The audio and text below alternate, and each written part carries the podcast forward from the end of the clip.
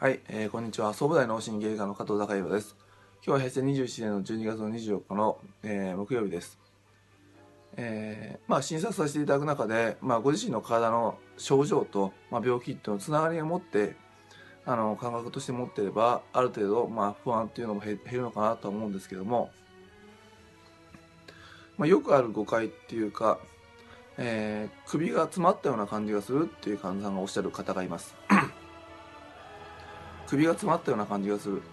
で、どこですかっていうと、この辺り、首の後ろの方が詰まった感じがして、先生、血管血管が詰まってないんですかねっていう話をされるんですけども、えー首の血管、まあ、基本的に首の頸動脈、大事な内頸動脈っていうのは、まあ、前側にありますので、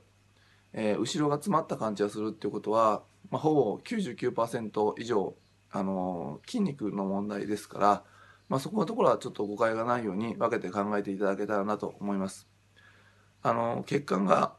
流れている血管が詰まってるか詰まってないかっていうのは通常感覚では分かりにくいもんですから血管が詰まって詰まった感じがするなーっていうのであの動脈硬化であの流れが悪くなって、えー病院に来る方っていうのはまずいませんのであのそこのあの血管が詰まった感じがするっていうのはちょっとその感覚的にはあの間違った感じで実際には あの筋肉があの詰まってるっていうことが、まあ、一つありますのであのそこのところの一応誤解はあのちょっとイメージあのはっきり分けておいていただけたらなと思います。首のあの首が詰まった感じがされるっていう時にはあの血管ではなくて、まあ、筋肉のこりだとかあの、まあ、緊張っていうことがあのほとんどの場合だっていうことを今日ちょっとお伝えしました。あの今日は以上です。